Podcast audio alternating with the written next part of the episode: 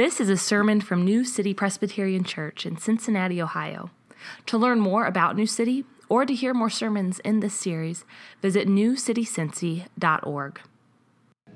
Well, as the kids are making their way out this morning, I just want to give you a, a really brief introduction to our uh, guest speaker this morning, Robert Cunningham. Robert was with us all weekend long for our fall conference. If you weren't able to be here for that, those talks are recorded and available on the website. I encourage you to uh, take a look at the or take a listen uh, to those at some point and they were really great uh, it was a great opportunity to get some really wonderful teaching uh, both in understanding the big story of scripture but also the world in which we live. Uh, Robert's here with us again this morning. Uh, he's the founder and director of Christ for Kentucky, former senior pastor of Tates Creek Presbyterian Church, where he served for 17 years. He's the graduate of Covenant Seminary, currently a PhD candidate at the University of Leicester and, and the UK.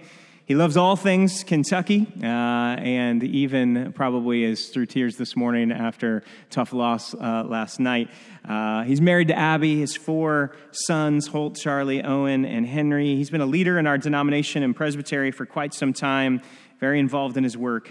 He's a public theologian and a regular contributor to the uh, Lexington Herald Leader, Kentucky Sports Radio. His writings have been featured Christianity Today, World Magazine, New York Times. Let's give a warm welcome to Robert Cunningham.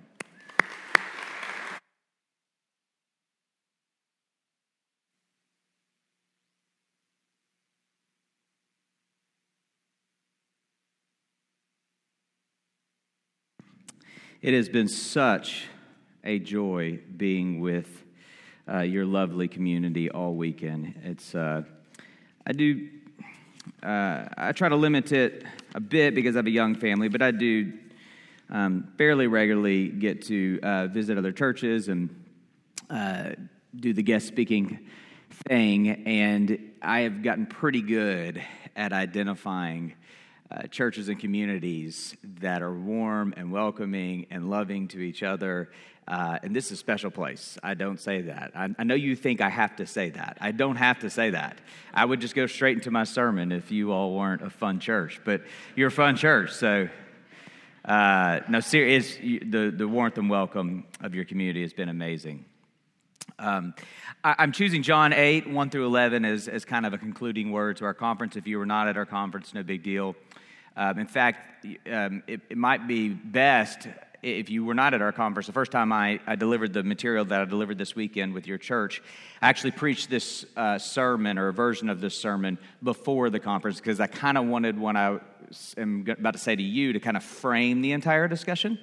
So, in some ways, if you didn't attend the, the conference, um, getting this pastoral word first before you approach that material um, might be more helpful Anyway, so John 8, 1 through 11. But Jesus went to the Mount of Olives. Early in the morning, he came again to the temple. All the people came to him, and he sat down and taught them. The scribes and Pharisees brought a woman who had been caught in adultery and placed her in the midst. They said to him, Teacher, this woman has been caught in the act of adultery. Now, in the law, Moses commanded us to stone such woman. So what do you say? This they said to test him, that they might have some charge to bring against him. Jesus bent down and wrote with his finger on the ground. And as they continued to ask him, he stood up and said to them, Let him who is without sin among you be the first to throw a stone at her. And once more he bent down and wrote on the ground. When they heard it, they went away one by one, beginning with the older ones, and Jesus was left alone with the woman standing before him. Jesus stood up and said to her, Woman, where are they? Has no one condemned you? She said, No one, Lord. Jesus said, Neither do I condemn you. Go, and from now on sin no more.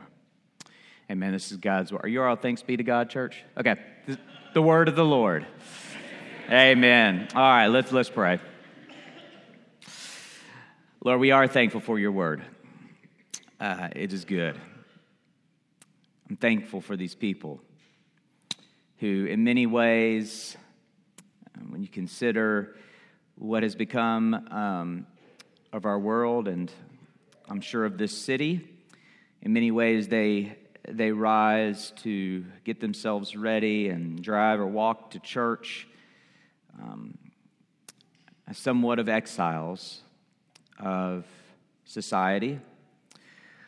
It's in our heart. We want to love our neighbors. We want friendship with our neighbors, but, but it's true, and, and, and we understand that, that following Jesus Christ, naming you Lord, holding fast to the historic faith entrusted to us with all of its ethics, in many ways does bring about a form of marginalization. And so um, we gather together as a community to be comforted by the presence of each other, but more so by the presence of you, by your Holy Spirit. Lord, I don't know the lives and the stories in this room, but the good news for every preacher is that you know them. You know every intimate detail, their sins, their shame, their victories and triumphs, their hardships. You know everything that is going on in this room, and you have them here for a reason. And so I pray by the power of your Holy Spirit working in and through the proclamation of your word, we would all be different because we came to church this morning. Bless me as I seek to be faithful to your scriptures. Forgive me where I fail. In all things, Jesus, you be glorified, and may the people of God be blessed. We pray in your name. Amen.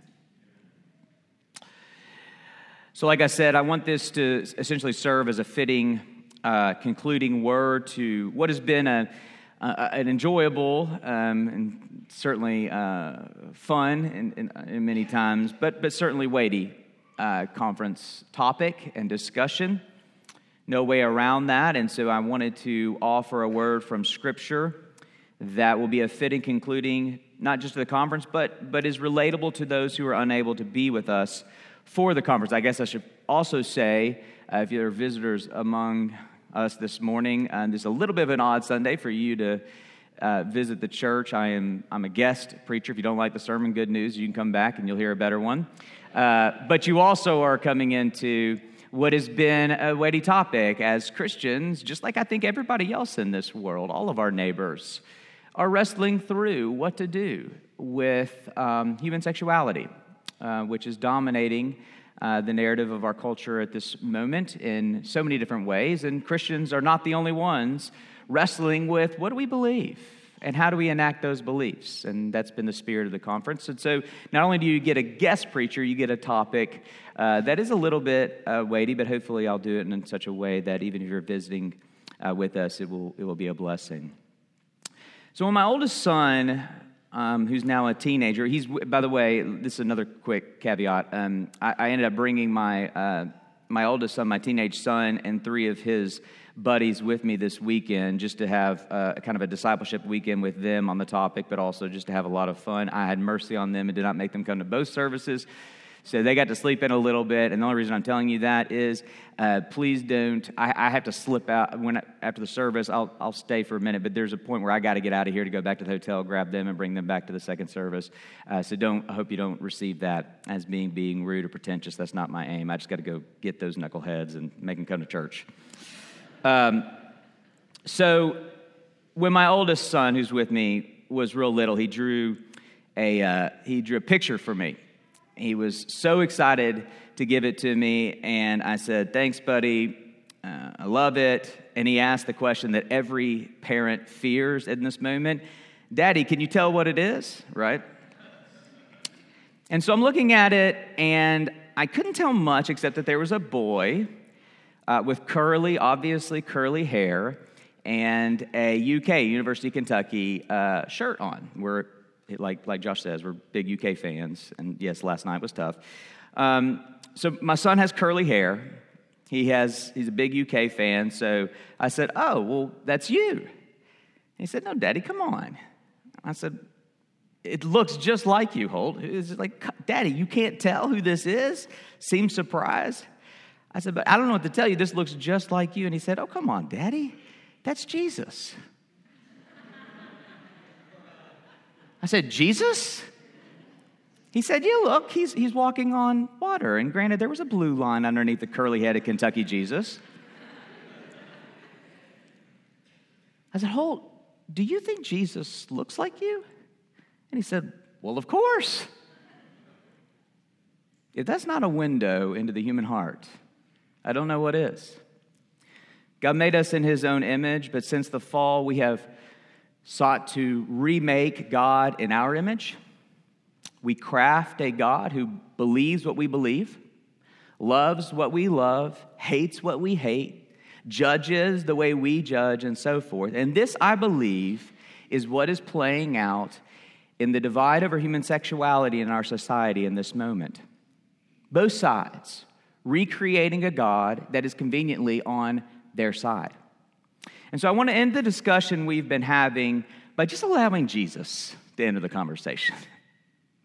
by allowing Jesus to challenge our false conceptions of God that we have created around this issue. And in our passage, he's going to do that in two ways. Jesus is going to challenge self righteous sexuality, and then, yes, he will challenge secular sexuality. So, a challenge to both. Let's start with his fiercest challenge, which is a challenge towards self righteous sexuality. Verse 3 The scribes and Pharisees brought a woman who had been caught in adultery. Now, um, if you are familiar with the New Testament, then you are conditioned to vilify the scribes and Pharisees. But if you were living in that context and consider yourself a uh, religious, social conservative, then chances are you would have held them in high esteem. They were the gatekeepers of religious values and morality in their day, culturally speaking.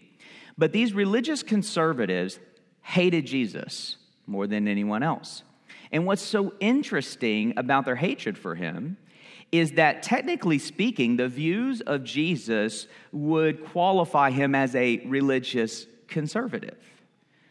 Judea, where Jesus lived and did his ministry, was the outskirts of Rome's empire. And so it certainly had more traditional religious values and morality than the pagan centers of the empire, but it was still Roman occupation. And thus, Judea was this hotly contested inter- intermingling of traditional Jewish morality and Roman hedonism.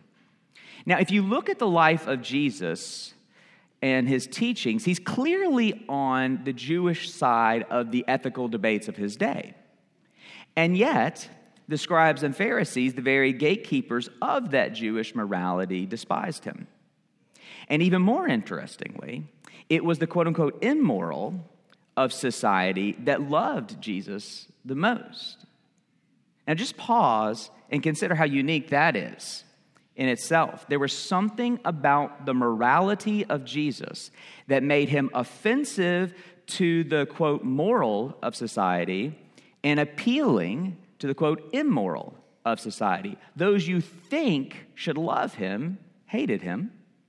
Those you think because of his views should hate him loved him. What a strange paradoxical morality that Jesus embodied. Why is that? How can we make sense of it? Well, what's going to transpire here is going to show us. And placing her in the midst, verse 4, they said to him, Teacher, this woman has been caught in the act of adultery. Now, in the law, Moses commanded us to stone such women. So, what do you say? I don't have time to explain the controversy of Old Testament law and its capital punishment system. I'll let Josh clear all that up for you. Emails, Josh. Um, only to say that it's being misused here in the passage, is, is the greater point. The scribes and the Pharisees do not care about the law they claim to hold in such high esteem, and we see this in a glaring omission.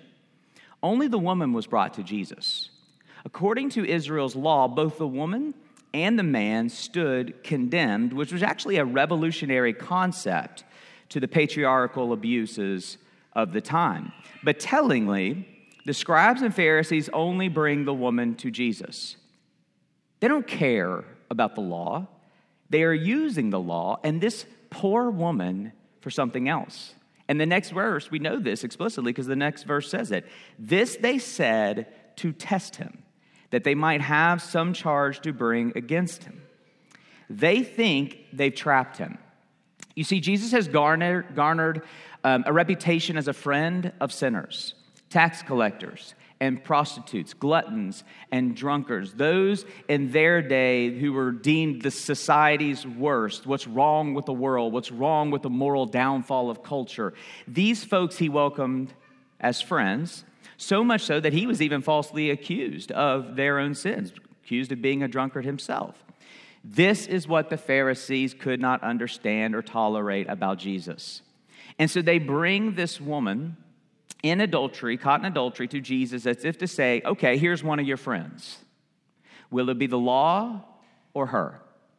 You can't claim to love the law of God and not condemn those the law condemns. Will you love the law or will you love this transgressor of the law? Well, Jesus gets out of their trap by showing them the true meaning of the law. Says Jesus bent down and wrote with his finger on the ground. Some people like to speculate about what he was writing there on the ground, but we don't know, and it's not really the point. Those details there are meant to paint a picture of Jesus who is casually indifferent and unconcerned and unthreatened by what seems to the scribes and Pharisees as an impossible dilemma. It's not to Jesus, and just in his own body language, he's conveying that. But they keep pressing. And so he stands up and he says to them, Let him who is without sin among you be the first to throw a stone at her. Perhaps the most famous mic drop of history, right? You've heard it quoted many times. As only Jesus can, with one sentence, he gets out of their trap and now has them trapped. And he traps them not by compromising the law but by his commitment to the true meaning of the law. Jesus is saying, okay, would you like to talk about the law of God? Let's talk about the law. Where do you stand? Listen, I understand the laws of the Old Covenant are ubiquitous and severe. Those who have uh, read the first five books of the Old Testament or have tried to read the first five books of the Old Testament know it's an exhausting exercise to do so. So many rules about everything from diet to yes, sex. But what if that exhaustion in reading the Mosaic law is the entire point of the law? Moses organized his nation among an otherwise lawless world. And then comes this, this new nation with expansive laws, as if to say to the lawless ancient world, God actually cares about and has rules for everything. And in this way, the entire corpus of Israel's law reveals just how holy Israel's God is. Good luck trying to keep up with his standard. It was exhausting. And the exhaustion was the entire point. It led all who tried to keep up with it to admit Paul's famous conclusion there is none righteous, no, not one. When confronted with the holy standards of a holy God, righteousness is now off the table. And this leaves us with two options. Just go ahead and confess unrighteousness or evade with self righteousness. Either we give up and just admit, yep, I'm a sinner, I got no hope, or we turn to self righteousness. Self righteousness is a form of law evasion. It seeks to justify oneself not by how we measure up to God, but by how we measure up to others. We can't keep up with the law of God. Can I keep up with you all? You're not morally competing against God's law in a competition you cannot win. You are now competing against the immorality of our neighbors in a competition you think you can win. Simply put, if the holiness of God is clearly off the table, I will turn instead to holier than thou. Therefore, what self righteousness requires is an overemphasis on my immorality and an, an underemphasis on my immorality and an overemphasis on the immorality of others. Again, recreating God in our own image, thinking God is indifferent toward my sins but judges the sins of others. And that's what Jesus is confronting in our passage. He says to the self righteous Pharisees, How about we look at you as well? I'm not going to let you overemphasize her sin and de emphasize your sin. So, sure, the righteous among us are welcome to cast a stone, but the self righteous are not allowed to. Okay, applying all of that to our societal debate over sexuality, I think it's safe to assume that Jesus would agree with a uh, biblical, historic sexual ethic, considering he wrote the ethic.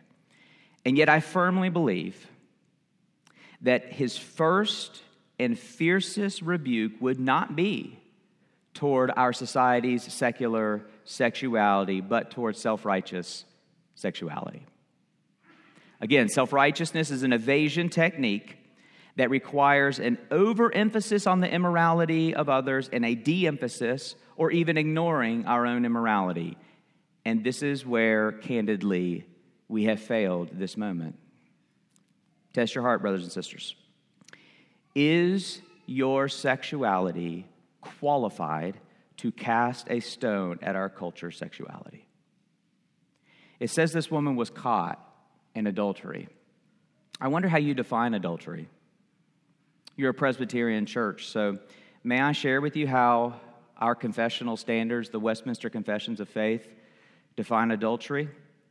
There's a uh, section of our catechisms that expands upon all each of the Ten Commandments. I want to quote from that. Question What is the seventh commandment? Answer The seventh commandment is, Thou shalt not commit adultery. Okay? Question What are the sins forbidden in the seventh commandment? Answer The sins forbidden in the seventh commandment are adultery, fornication, rape, incest, homosexuality, and all unnatural lust, all unclean imaginations, thoughts, purposes, and affections, all corrupt or filthy communications or listening thereunto, wanton looks, impudent behavior, prohibiting of lawful and dispensing of unlawful marriages, allowing, tolerating, keeping, or resorting to brothels, entangling vows of single life, undue delay of marriage, having more wives or husbands than one at the same time, unjust divorce or desertion, idleness, gluttony, drunkenness, unchaste fellowship, explicit songs, books, pictures, dancing, stage plays. Those were controversial back then, I suppose. And just in case something wasn't covered, it ends with this and all other provocations to or acts of uncleanliness in ourselves. How'd you do? According to the confessional standards, of our church, every single person in this room is an adulterer. And if you say, well, that's just those crazy Westminster Puritans and all their puritanical morality, okay, fine, we'll just let Jesus define it for us because his is far less complicated. Anyone that looks with lust at another has committed adultery. Look, this is not to minimize the devastation of adultery in the conventional sense. Some of you have suffered because of that. That's a part of my story. And either confessions recognize that some sins are more grievous in their consequences. The point I'm trying to make is the point Jesus is making in our passage.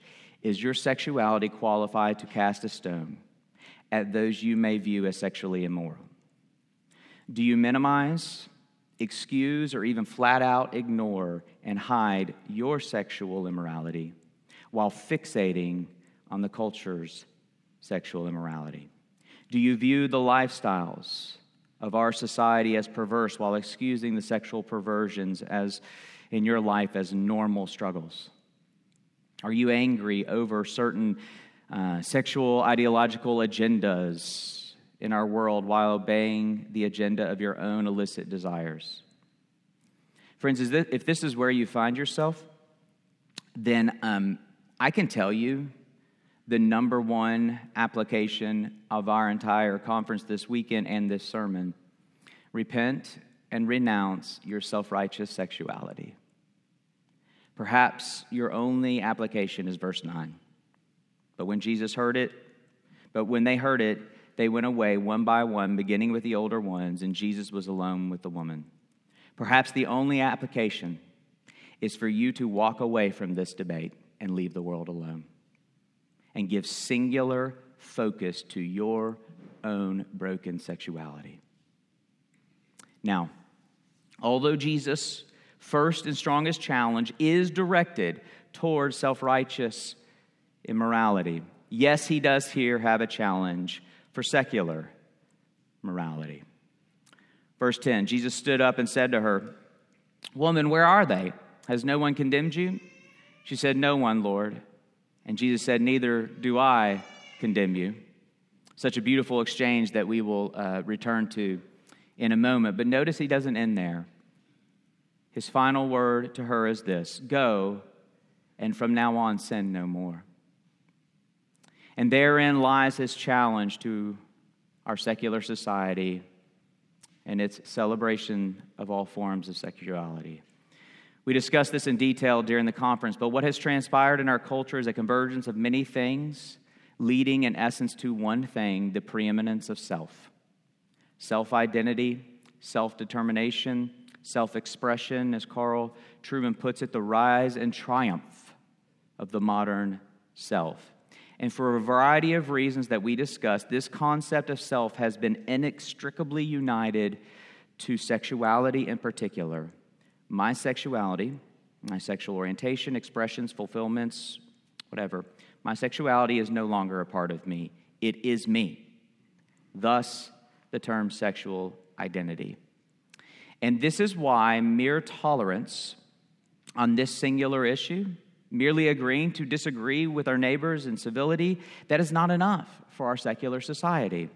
What is demanded is more than respect, kindness, and love, and so forth. What is demanded now, of course, is affirmation. We are being told that we have to affirm any and all sexual expressions and lifestyles. Why?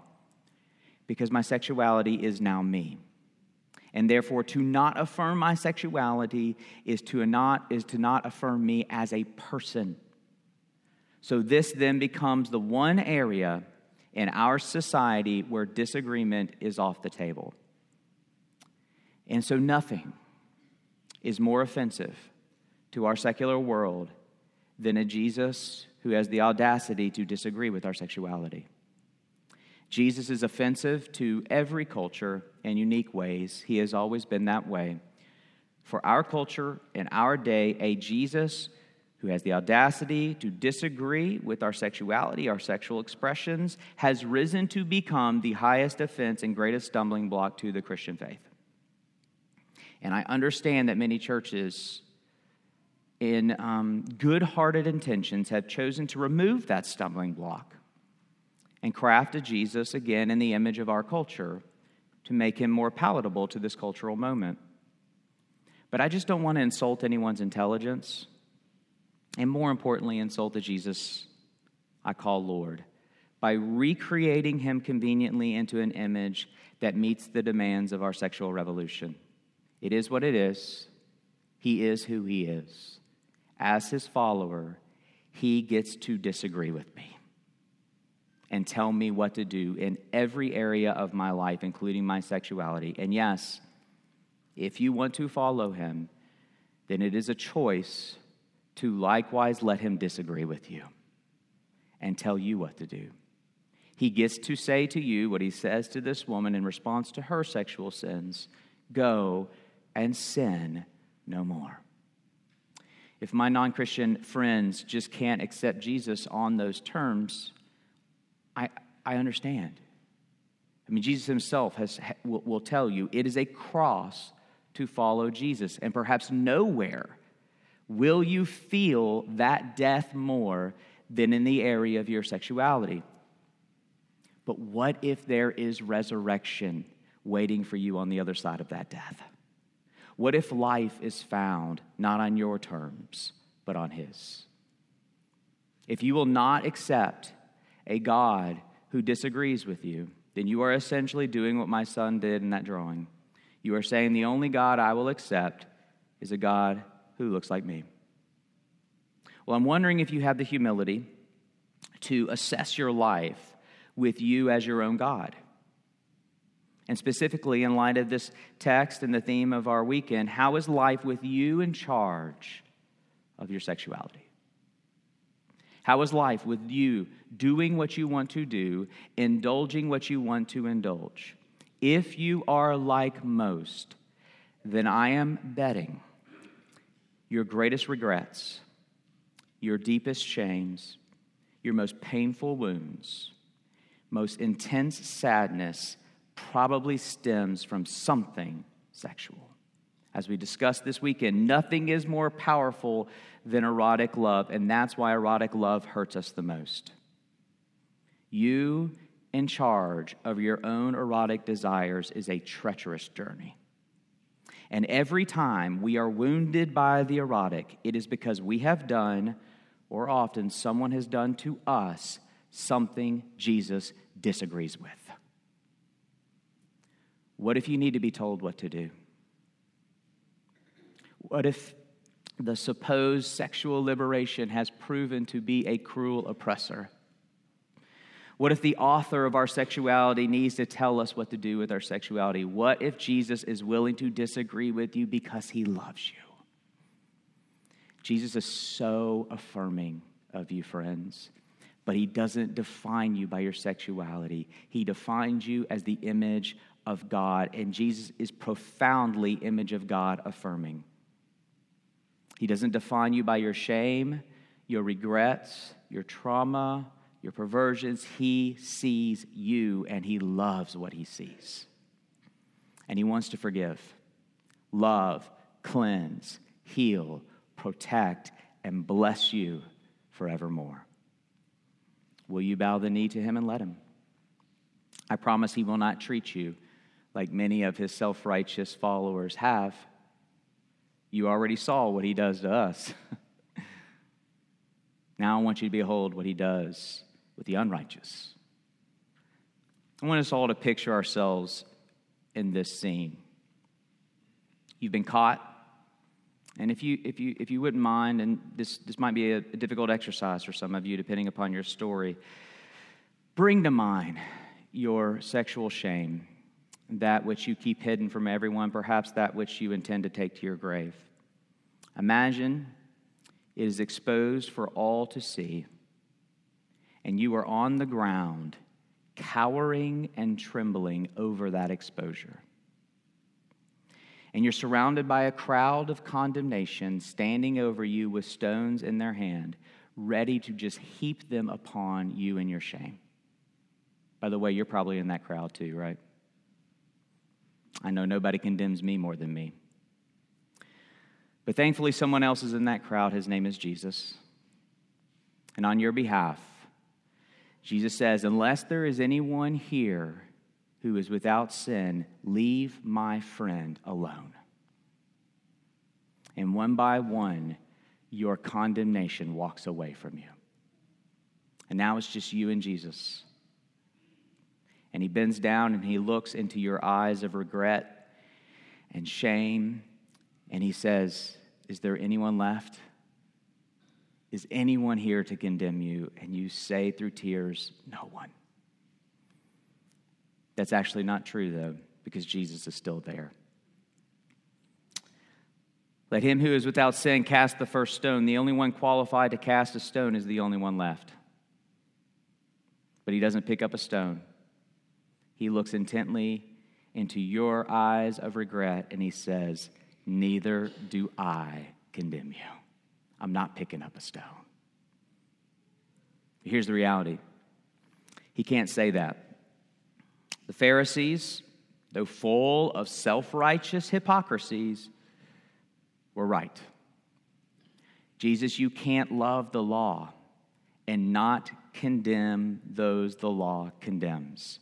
As much as you may want to say, neither do I condemn you, you can't say that. Well, he can if he's willing to die the death that she deserves, and I deserve, and you deserve. And bless his name, he is willing.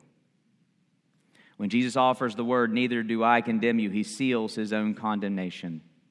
And so instead of picking up a stone, he picks up a cross. My son drew a picture of Jesus who looks like him, and we laughed, but it's not entirely untrue. What God saw in Jesus hanging from the cross was me the worst parts of me, the stuff I hide from you, and the worst parts of you, the stuff you hide. All our sins, all our shame, all our regrets, all our perversions, all that you hide was exposed on the cross. And all the condemnation it deserves, Jesus received. all so that he can look you in the eyes and say to you this morning, in this moment, and may you hear him say it as a minister in his name. Jesus says, Neither do I condemn you. Let me pray. Thank you, Jesus, that you didn't pick up a stone, you picked up a cross. Forgive us, Jesus, for any ways that we have failed this moment. And instead of obsessing over others, including our world, may we leave here recommitted beneath your grace, beneath the tenderness and assurance of your love and forgiveness, beneath the good news and hope of our healing in every area, including this most intimate area. May we all leave here with a singular focus, recommitment to you as Lord, to obey you where you are disagreeing with us in our lives. Instead of running from that challenge, may we submit to you as Lord and find the blessed life that is promised to us with you in charge. Jesus, thank you as we are about to celebrate at your table. Thank you for your condemnation so that you can tell us all this morning, neither do you condemn us. We love you and we pray in your name. Amen. You've been listening to a sermon from New City, a church in Cincinnati, Ohio. Visit our website at newcitycincy.org for more sermons and resources. That's New City, C I N C Y dot org. Thanks for joining us today, and God bless you.